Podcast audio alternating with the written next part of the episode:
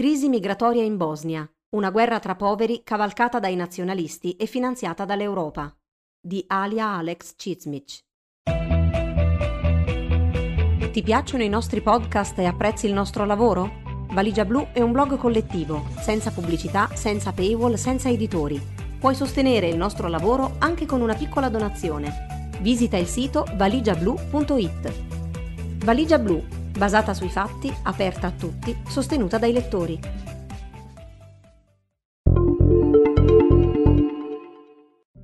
Il 4 marzo, in una zona boscosa nei pressi di Saborsko, un villaggio croato a circa 40 km dal confine con la Bosnia-Erzegovina, un migrante di nazionalità ancora sconosciuta ha perso la vita dopo essersi imbattuto in una mina antiuomo. Secondo Andrea Lenard, portavoce della polizia di Karlovac, regione amministrativa a cui appartiene Saborsko, altre quattro persone, di cui due pakistani, sono rimaste ferite. Una sarebbe in pericolo di vita. Quella mina fatale era una delle circa 17.000 ancora presenti in Croazia, stando ai dati del Ministero dell'Interno croato. Saborsko, vittima di un massacro in cui furono brutalmente uccise 29 persone il 12 novembre 1991, durante la guerra che ha portato alla dissoluzione della Jugoslavia, è uno dei 46 comuni contaminati. Il problema delle mine inesplose riguarda anche la Bosnia-Erzegovina, dove 617 persone sono morte accidentalmente o in operazioni di sminamento dalla fine della guerra. Il centro di rimozione mine della Bosnia-Herzegovina stima che l'1,97% del territorio debba ancora essere sminato. Un compito non semplice, dato che gli smottamenti che si sono verificati nel corso degli anni, in particolare durante le alluvioni del 2014, hanno reso più ardua la mappatura delle mine. L'incidente di Saborsko, per quanto casuale, era preventivabile è strettamente collegato alle politiche migratorie repressive dell'Unione Europea e del governo croato, che ormai dal 2018 respingono violentemente i migranti al confine, costringendoli a ripensare il loro viaggio e a percorrere in notturna rotte pericolose attraverso boschi e montagne, con il rischio di non notare i 10.451 segnali di avvertimento che in Croazia indicano le zone minate. Tra l'altro, anche alcuni centri di accoglienza temporanei costruiti in Bosnia-Herzegovina, come il centro di Vuciak, chiuso nel dicembre 2019, o quello di Lipa, aperto nell'aprile 2020, sono circondati o vicini a zone minate. Ciò mette costantemente a rischio la vita dei circa 9.000 migranti, di cui 3.000 esclusi dal sistema d'accoglienza dell'Organizzazione Internazionale per le Migrazioni, OIM, che oggi tentano di sopravvivere nel paese balcanico. Soprattutto di coloro, tra cui molte famiglie, che vivono in case abbandonate lungo i confini boschivi. Lo scorso gennaio, quando l'ecosistema mediatico mondiale si è ricordato della crisi migratoria in corso nei Balcani in seguito all'incendio che ha raso al suolo il centro di Lipa, l'Unione Europea si è mostrata preoccupata e desiderosa di intervenire. Ma la risposta è stata in linea con la storia recente dell'Unione Europea in tema di migrazioni. 3 milioni e mezzo di euro all'OIM e al governo bosniaco-erzegovese, che sommati ai finanziamenti precedenti fanno 89 milioni dall'inizio del 2018, per gestire la crisi migratoria in Bosnia-Herzegovina, non fuori da essa né insieme all'Unione Europea. L'assistenza umanitaria dell'Unione Europea fornirà alle persone in difficoltà l'accesso a beni di prima necessità per alleviare immediatamente la loro situazione attuale. Tuttavia, urgono soluzioni a lungo termine, dichiarava in quei giorni Giuseppe Borrelli Fontelles, l'alto rappresentante dell'Unione per gli affari esteri e la politica di sicurezza. Le soluzioni a lungo termine di cui parlava Borrell sono rimaste un'ipotesi, gli eventi che si sono succeduti a cavallo tra il 2020 e il 2021 sono la fotocopia di ciò che è accaduto nei 12 mesi precedenti. Le condizioni disumane del centro di Vuciak attirarono l'attenzione dei media internazionali e di conseguenza le autorità locali e l'Unione Europea furono costrette ad intervenire. Il centro venne chiuso l'11 dicembre 2019 e migliaia di persone vennero trasferite nel cantone di Sarajevo. Ad aprile 2020 l'Unione Europea elargì 4,5 milioni di euro e venne aperto il centro di Lipa, che è andato a fuoco lo scorso 23 dicembre lasciando all'addiaccio un migliaio di persone. I media sono tornati in massa in Bosnia e Erzegovina ed è partito un nuovo giro di consultazioni alla ricerca di fantomatiche soluzioni più durature, un circolo vizioso di cui non si intravede la fine. Ma come siamo arrivati a questa situazione? Perché migliaia di migranti sono bloccati proprio in Bosnia-Herzegovina? Facciamo alcuni passi indietro e ripartiamo dal 2015. Tra settembre e ottobre 2015 l'Ungheria completò 523 km di barriera di filo spinato per impedire l'ingresso ai migranti provenienti da Serbia e Croazia. Questa manovra, voluta dal primo ministro ungherese Viktor Orban, non soddisfatto dello scarso impegno dell'Unione Europea nel controllo delle proprie frontiere, dirottò il percorso dei migranti verso la Croazia e soprattutto la Bosnia-Erzegovina. In quest'ultima i flussi migratori divennero più consistenti sul finire del 2017, lungo il confine orientale con la Serbia e quello meridionale con il Montenegro, per poi intensificarsi notevolmente con l'arrivo della primavera del 2018. Secondo i dati del Ministero della Sicurezza della Bosnia-Erzegovina, settore immigrazione, 1454 migranti entrarono in Bosnia-Erzegovina durante il mese di aprile 2018 più del doppio rispetto ai 629 individuati a marzo 2018 dalla Polizia di Frontiera e registrati dall'Ufficio Immigrazione. Al tempo, i numeri ancora contenuti dei flussi migratori non spaventarono la popolazione locale, anzi, le condizioni precarie dei migranti risvegliarono nella popolazione locale un inevitabile senso di solidarietà. Le ferite ancora fresche della guerra di Bosnia 1992-1995 spinsero i bosniaci a fornire alle persone in movimento ogni tipo di aiuto, da un pasto caldo a vestiti nuovi, fino a un posto letto in cui passare una o più notti.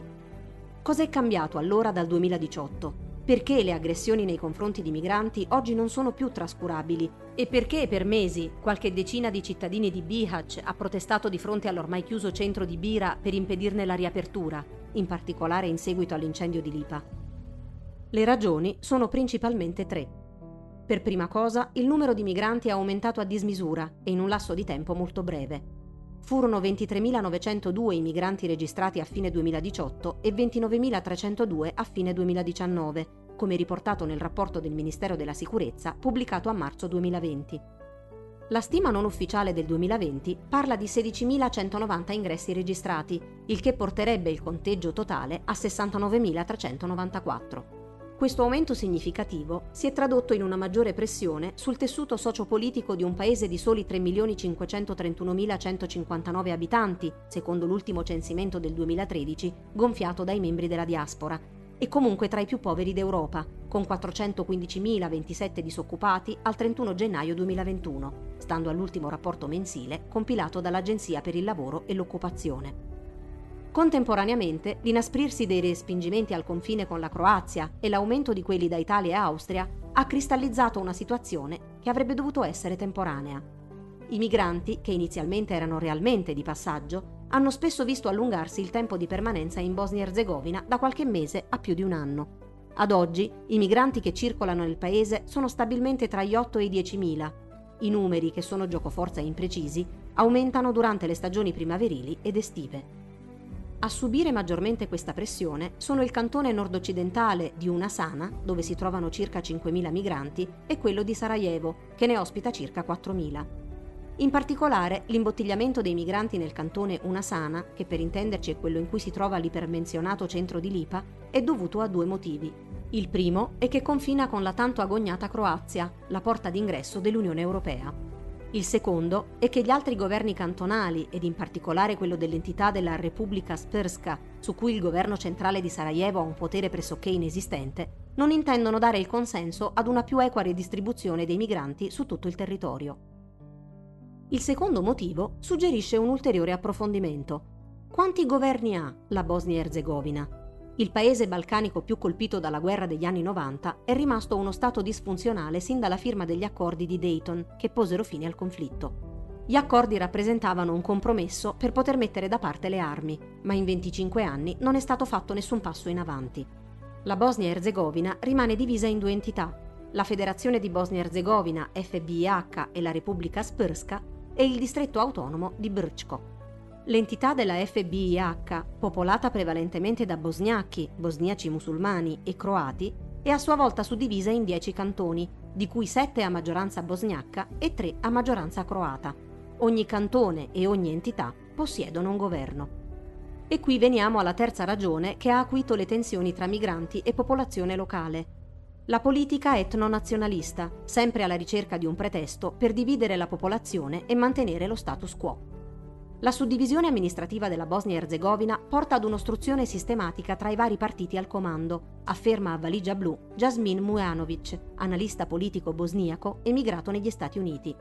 L'SNSD e l'HDZ-BIH, l'Alleanza dei Socialdemocratici Indipendenti e l'Unione Democratica Croata della Bosnia-Herzegovina, rispettivamente i partiti di riferimento della comunità serba e croata, stanno utilizzando la crisi migratoria per espandere, rafforzare e mostrare ancora una volta la loro insofferenza nei confronti del paese. Così la RS e i cantoni della FBH, a maggioranza croata, si rifiutano di accogliere i migranti, che stazionano quasi esclusivamente nel cantone di Sarajevo e di Unasana, dove si trovano cinque dei sei centri di accoglienza il già citato Lipa, il Miral a Velika Klađusa e i centri di Usivac e Blasui, nei pressi di Sarajevo, tutti per uomini non accompagnati, Borici e Sedra nelle città di Bihać e Kazin per minori e famiglie. A dire il vero, c'è un settimo centro che raramente viene menzionato, è il centro di Salakovac, una località non lontana da Mostar, è uno dei circa 150 centri destinati agli sfollati interni bosniaci, ma nel corso del tempo è stato consentito l'ingresso anche a qualche centinaio di migranti. I partiti nazionalisti bosgnacchi non sono immuni dalla ricerca del profitto politico. La maggior parte dei partiti cavalca la tensione dovuta alla crisi migratoria, che viene alimentata, se non creata ad arte, dalla stampa vicina al potere, sempre pronta a sottolineare e ingigantire ogni minimo reato commesso dai migranti. È emblematico il caso del Dnevni Avaz, il quotidiano più influente del paese di proprietà del magnate Farudin Radoncic, che già il 6 maggio 2018 titolava in prima pagina I migranti picchiano e derubano. Radoncic è anche fondatore del partito SBB-BIH, Unione per un futuro migliore in Bosnia e Erzegovina, ed ex ministro della sicurezza. Si è dimesso il 2 giugno 2020 per divergenze col resto della coalizione di maggioranza ed in particolare con l'SDA, il Partito dell'Azione Democratica, il partito nazionalista bosniacco più numeroso, in seguito ad una sua proposta che prevedeva l'espulsione di tutti i migranti dal paese. I politici del cantone Una Sana, il sindaco di Bijac, Suret Fazlic, e il premier del cantone, Mustafa Ruznic, entrambi oppositori dell'SDA, hanno assecondato la narrazione antimigratoria di Radoncic, costruendosi un'immagine anti-Sarajevo in vista delle elezioni del 15 novembre 2020. In realtà, secondo un'analisi che si basa sui dati forniti dalla polizia, pubblicata il 12 gennaio da N1, una delle poche testate indipendenti del paese, dei 17.272 reati commessi su tutto il territorio della Bosnia-Herzegovina tra gennaio e settembre 2020, 222 sono stati commessi da persone categorizzabili come migranti, vale a dire l'1,3% del totale. A fare certamente più rumore sono i quattro omicidi compiuti dai migranti nel cantone di Sarajevo degli 11 totali registrati dalla polizia nello stesso periodo. Per riassumere le ragioni fin qui elencate, il perdurare e il deteriorarsi di una situazione teoricamente temporanea, inserita in un contesto sociopolitico caotico e profondamente instabile, ha scatenato la classica guerra tra poveri. Da una parte i migranti e dall'altra i cittadini bosniaci vittime di una classe politica che li manipola per conservare il potere. Dunque sorge spontanea una nuova domanda. Come può l'Unione Europea delegare la crisi migratoria ad un paese così inaffidabile? È assurdo e irrealistico che la Bosnia Erzegovina possa diventare un centro di accoglienza permanente in Europa. Lo percepisco come un incredibile atto insolente da parte dell'Unione Europea, sostiene Mujanovic. La più grande unione economica del mondo, che conta mezzo miliardo di abitanti ed enormi risorse economiche, si è messa nella posizione di dover fare la morale ad un piccolo paese come la Bosnia e Erzegovina, Ovviamente non giustifico la risposta catastrofica delle istituzioni bosniaco-erzegovesi, ma purtroppo questa è la realtà del paese. Quando parla di atto insolente, Mujanovic si riferisce alle dichiarazioni di cui sopra di Borrell, che aveva anche condannato le autorità bosniaco-erzegovesi intimandole di fare di più. L'11 gennaio Borrell ha chiamato Milorad Dodik, leader del partito nazionalista serbo-bosniaco SNSD e presidente in carica del governo centrale, esortando le autorità locali a collaborare. Un eventuale ennesimo fallimento, secondo Borrell, avrebbe gravi conseguenze sulla reputazione della Bosnia-Herzegovina, che è candidata all'ingresso nell'Unione Europea.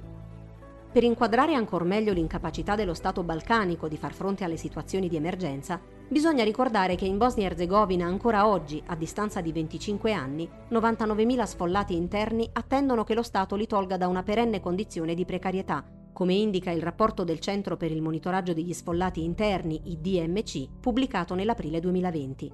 È impensabile dunque aspettarsi che le autorità locali si impegnino per alleviare le sofferenze di cittadini terzi, così come è comprensibile che ci siano fasce della popolazione che esigono che le poche risorse disponibili vengano messe in campo anzitutto per i bosniaci.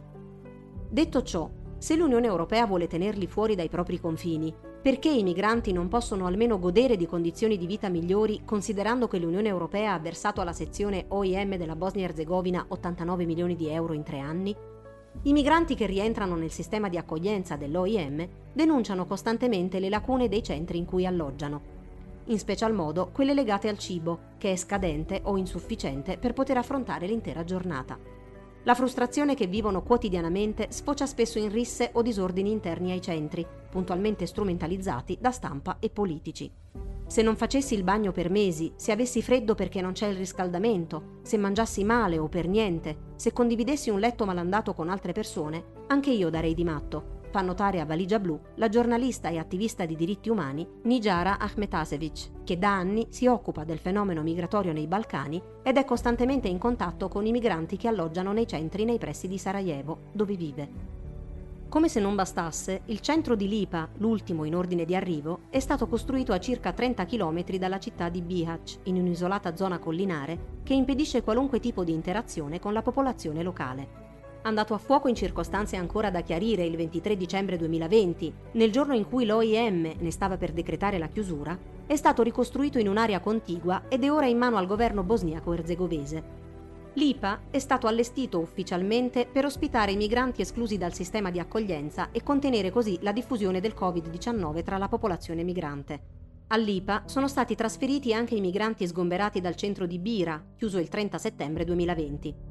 Questa decisione illegittima e unilaterale, che non fu comunicata dal cantone Una Sana all'OIM né al governo centrale, è la netta prosecuzione della politica antimigratoria della coppia Fazlic-Ruznic, che dietro le quinte ringrazia i migranti che spendono nel cantone i soldi che ricevono dalle proprie famiglie, ora che le entrate del turismo sono evaporate. Il 13 gennaio 2021 l'OIM ha pubblicato sul proprio sito web un'analisi non troppo dettagliata delle spese effettuate in Bosnia e Erzegovina per la gestione della situazione migratoria. Risulta che 25 milioni non sono stati ancora spesi e dato che verificare precisamente l'effettiva correttezza e utilità di ogni spesa sarebbe un'impresa titanica, ci limitiamo ad affermare che si potrebbe fare di più che affittare ex fabbriche in rovina in cui sistemare dei piccoli container con sei posti letto, come era il caso di Bira, o per di più con docce non funzionanti o senza acqua calda, come nel caso del Miral. Sicuramente si potrebbero evitare conflitti di interesse, come nel caso del Sedra, un hotel di proprietà di Alil Bajramovic, imprenditore che ha finanziato gran parte della vittoriosa campagna elettorale di Fazlic, il sindaco anti-immigrazione di Bihać. Costo dell'operazione per l'OIM, secondo i media, 25.000 euro al mese. La situazione per i migranti in Bosnia-Herzegovina non potrebbe essere peggiore, ma nonostante la tensione crescente, gli atti di solidarietà individuale nei confronti dei migranti proseguono, come sottolinea Ahmetasevic. Affermare che la popolazione locale detesta i migranti è quanto di più lontano ci possa essere dalla realtà. La maggior parte delle persone semplicemente li ignora, mentre molti altri si prodigano per provare a rendere meno dura l'attesa di tempi migliori che logora i migranti. A loro si aggiunge la rete di solidarietà formatasi in Europa, associazioni e singoli individui che periodicamente, anche ora durante la pandemia, si recano in Bosnia e Erzegovina per portare cibo e indumenti nuovi. Tra le ONG che operano sul territorio va sottolineato il lavoro di Ipsia del gruppo ACLI. Attiva a Biac dal 1997, l'associazione è guidata in loco da Silvia Maraone, che padroneggia la lingua locale ed è ormai inserita perfettamente nel contesto cittadino. Tra i cittadini, invece, è noto il supporto che un uomo, rinominato dai migranti Baba per il suo atteggiamento paterno, offre alle persone in difficoltà che alloggiano in un edificio abbandonato del centro città, dietro il negozio di alimentari che gestisce con la moglie. Dà loro la possibilità di caricare i telefoni e distribuisce cibo e bevande a chi non può permettersele. Ma c'è anche chi lo accusa di fare soldi sulla pelle di qualche migrante a cui rivende gli indispensabili cellulari. Baba, un commerciante dal sorriso timido e il fare introverso, si giustifica argomentando che non posso regalare ogni cosa a chiunque me la chieda. Da qualcuno devo guadagnare e cerco di farlo da chi ha più possibilità per poi aiutare chi non ne ha. Chi sembra riscuotere ammirazione unanime è Mama, una signora che a Biac possiede un negozio di abbigliamento. Faccio ciò che posso, perché fa male vedere queste persone soffrire così. Ci siamo passati anche noi, afferma, mentre la sua dentatura quasi assente evidenzia come guerra e distruzione possano accelerare il processo di invecchiamento delle persone. Sanela invece vive a Clejec, ha l'aria triste ma speranzosa e ricorda ancora tutto della sua esperienza di rifugiata in Svizzera, soprattutto il modo in cui le persone la trattavano. Sento il bisogno di lasciare un bel ricordo ad ogni persona che incontro qui sulla strada per l'Europa. Così potranno conservare un buon ricordo di noi, perché purtroppo non c'è molto di buono. Aiutare le persone in difficoltà nobilita l'uomo, dice Sanela, ma per lei è molto più difficile osservare le loro sofferenze perché a me in Svizzera non è andata così male. È consapevole che è possibile comportarsi più civilmente nei confronti dei migranti e per questo collabora con la Croce Rossa di Klejek cittadina al confine tra il cantone Unasana e la Repubblica Spirska, dove spesso i migranti in arrivo con il bus da Sarajevo sono stati bloccati e abbandonati nel nulla. Sanela, con altri volontari, li ha sempre accolti, offrendo loro cibo e un alloggio provvisorio in cui fermarsi. Queste persone compensano la freddezza dell'OIM e delle istituzioni bosniaco-erzegovesi. Aiutano i migranti alla luce del sole nonostante siano prese di mira dalle forze dell'ordine e da alcuni cittadini. Ormai da tempo, infatti, è in corso una criminalizzazione della solidarietà che ha portato molte persone a desistere dal fornire supporto ai migranti o le ha spinte a farlo di nascosto. Le autorità locali vogliono che i migranti vengano emarginati. È proibito affittare loro una casa, dar loro un passaggio con la macchina e non possono utilizzare i mezzi pubblici. Tant'è che il Talgo, il treno che collega Biac a Sarajevo, è stato sospeso a tempo indeterminato perché veniva utilizzato principalmente dai migranti. Chi sono i migranti presenti in Bosnia e Erzegovina? Da dove vengono? Perché fuggono? Cosa sognano? Dall'analisi riportata dalla TV N1 citata in precedenza, emerge che secondo le dichiarazioni dei 16.190 migranti individuati in Bosnia e Erzegovina nel 2020, 4.560 provengono dall'Afghanistan, 3.872 dal Pakistan, 2740 dal Bangladesh, 1460 dal Marocco, 665 dall'Iraq e 635 dall'Iran. Dei restanti 2258 non si conosce la nazionalità, ma è risaputo che ci sono anche migranti provenienti da Nepal, Algeria, Egitto e Tunisia, come Zid Abdelawi, fuggito da Tunisi perché a rischio persecuzione per le sue idee politiche ha trascorso il primo anno a Velika Klajusa, in case abbandonate, tra rifiuti e libri di vario genere, che si godeva la sera con la torcia del cellulare prima di addormentarsi. Ora si trova nel campo di Blasiu, nel cantone di Sarajevo, e sogna di poter tornare un giorno in Tunisia da uomo libero. Anche in Bosnia e Erzegovina, una delle teorie complottiste più diffuse è la cara vecchia teoria della grande sostituzione. Molti bosniaci anziani si domandano perché i migranti siano tutti giovani ragazzi musulmani provenienti da Asia e Africa. Credono che servano a rimpiazzare i giovani bosniaci che ogni anno lasciano il proprio paese per andare a caccia di opportunità lavorative. Dati del Ministero degli Affari Civili rivelano che 178.000 bosniaci hanno lasciato il paese tra il 2015 e il 2019, anno in cui sono partiti in 30.000. Dunque il profilo stereotipato del migrante giovane, maschio e musulmano proveniente dall'Asia o dall'Africa vale per tutti i migranti? Certamente per la maggior parte sì, viste le difficoltà che implica viaggiare per anni a piedi senza risorse né certezze in paesi per lo più inospitali. Ma non bisogna mai dimenticare che ogni essere umano è unico e porta con sé la sua storia altrettanto unica. Per questo è giusto dare voce anche alle eccezioni, come le famiglie che Lorenzo Tondo e Alessio Mamo hanno seguito per The Guardian e come Elena Kushnir, una donna ucraina di 41 anni che dal 1 giugno 2020 si trova a Biac. È ospite di una famiglia bosniaca che per non andare incontro a ritorsioni le consente solo di farsi una doccia e fermarsi la notte. Per Kushnir questo è il secondo tentativo di raggiungere l'Unione Europea. La prima volta fu nel 1996, quando a 16 anni richiese un visto turistico e partì per Amsterdam. Alla scadenza del visto si stabilì illegalmente nei Paesi Bassi, dove rimase per 23 anni. Non ho mai fatto richiesta di asilo perché l'Ucraina è considerata un paese sicuro. Ne ho mai tentato di sposarmi per ottenere la cittadinanza. Vorrei solo vivere in un paese democratico e potermi esprimere liberamente, dice Kushnir, che ricorda come i miei genitori non erano d'accordo, ma capivano la mia scelta. Per non rischiare di veder svanire il proprio sogno, Kushnir non tornò mai a visitare i suoi e non ebbe più modo di rivederli. È stata espulsa dai Paesi Bassi il 10 maggio 2018, dopo che il suo ex fidanzato la denunciò alla polizia perché lei aveva osato chiedergli il denaro che gli aveva prestato. Senza una casa e una famiglia a sostenerla, il 18 dicembre 2019 è ripartita alla volta dell'Ungheria. Da sola, perché il trafficante a cui si era affidata l'ha derubata e picchiata. La polizia di frontiera ungherese l'ha respinta e portata in Serbia. Da lì ha raggiunto Biac, dove passa il tempo con i migranti afghani e pakistani che vivono nell'edificio abbandonato dietro il negozio di Baba. Apprende parole di Pashtu, la lingua parlata dalla maggior parte di questi ragazzi, che provengono principalmente dalla provincia del Nangarhar, gli afghani, e dal distretto di Peshawar, i pakistani, due aree particolarmente colpite dalle azioni dei talebani. Loro sono la mia famiglia, dice Kushnir in un inglese misto a qualche parola di tedesco. Sarà difficile abbandonarli quando la pandemia sarà passata e deciderò di partire.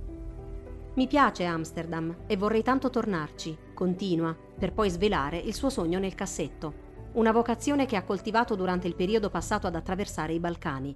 Se un giorno dovessi riuscire ad ottenere i documenti in un paese dell'Unione Europea, vorrei tornare qui, sulla rotta balcanica, come volontaria, per poter dare una mano ai migranti che vivono per strada.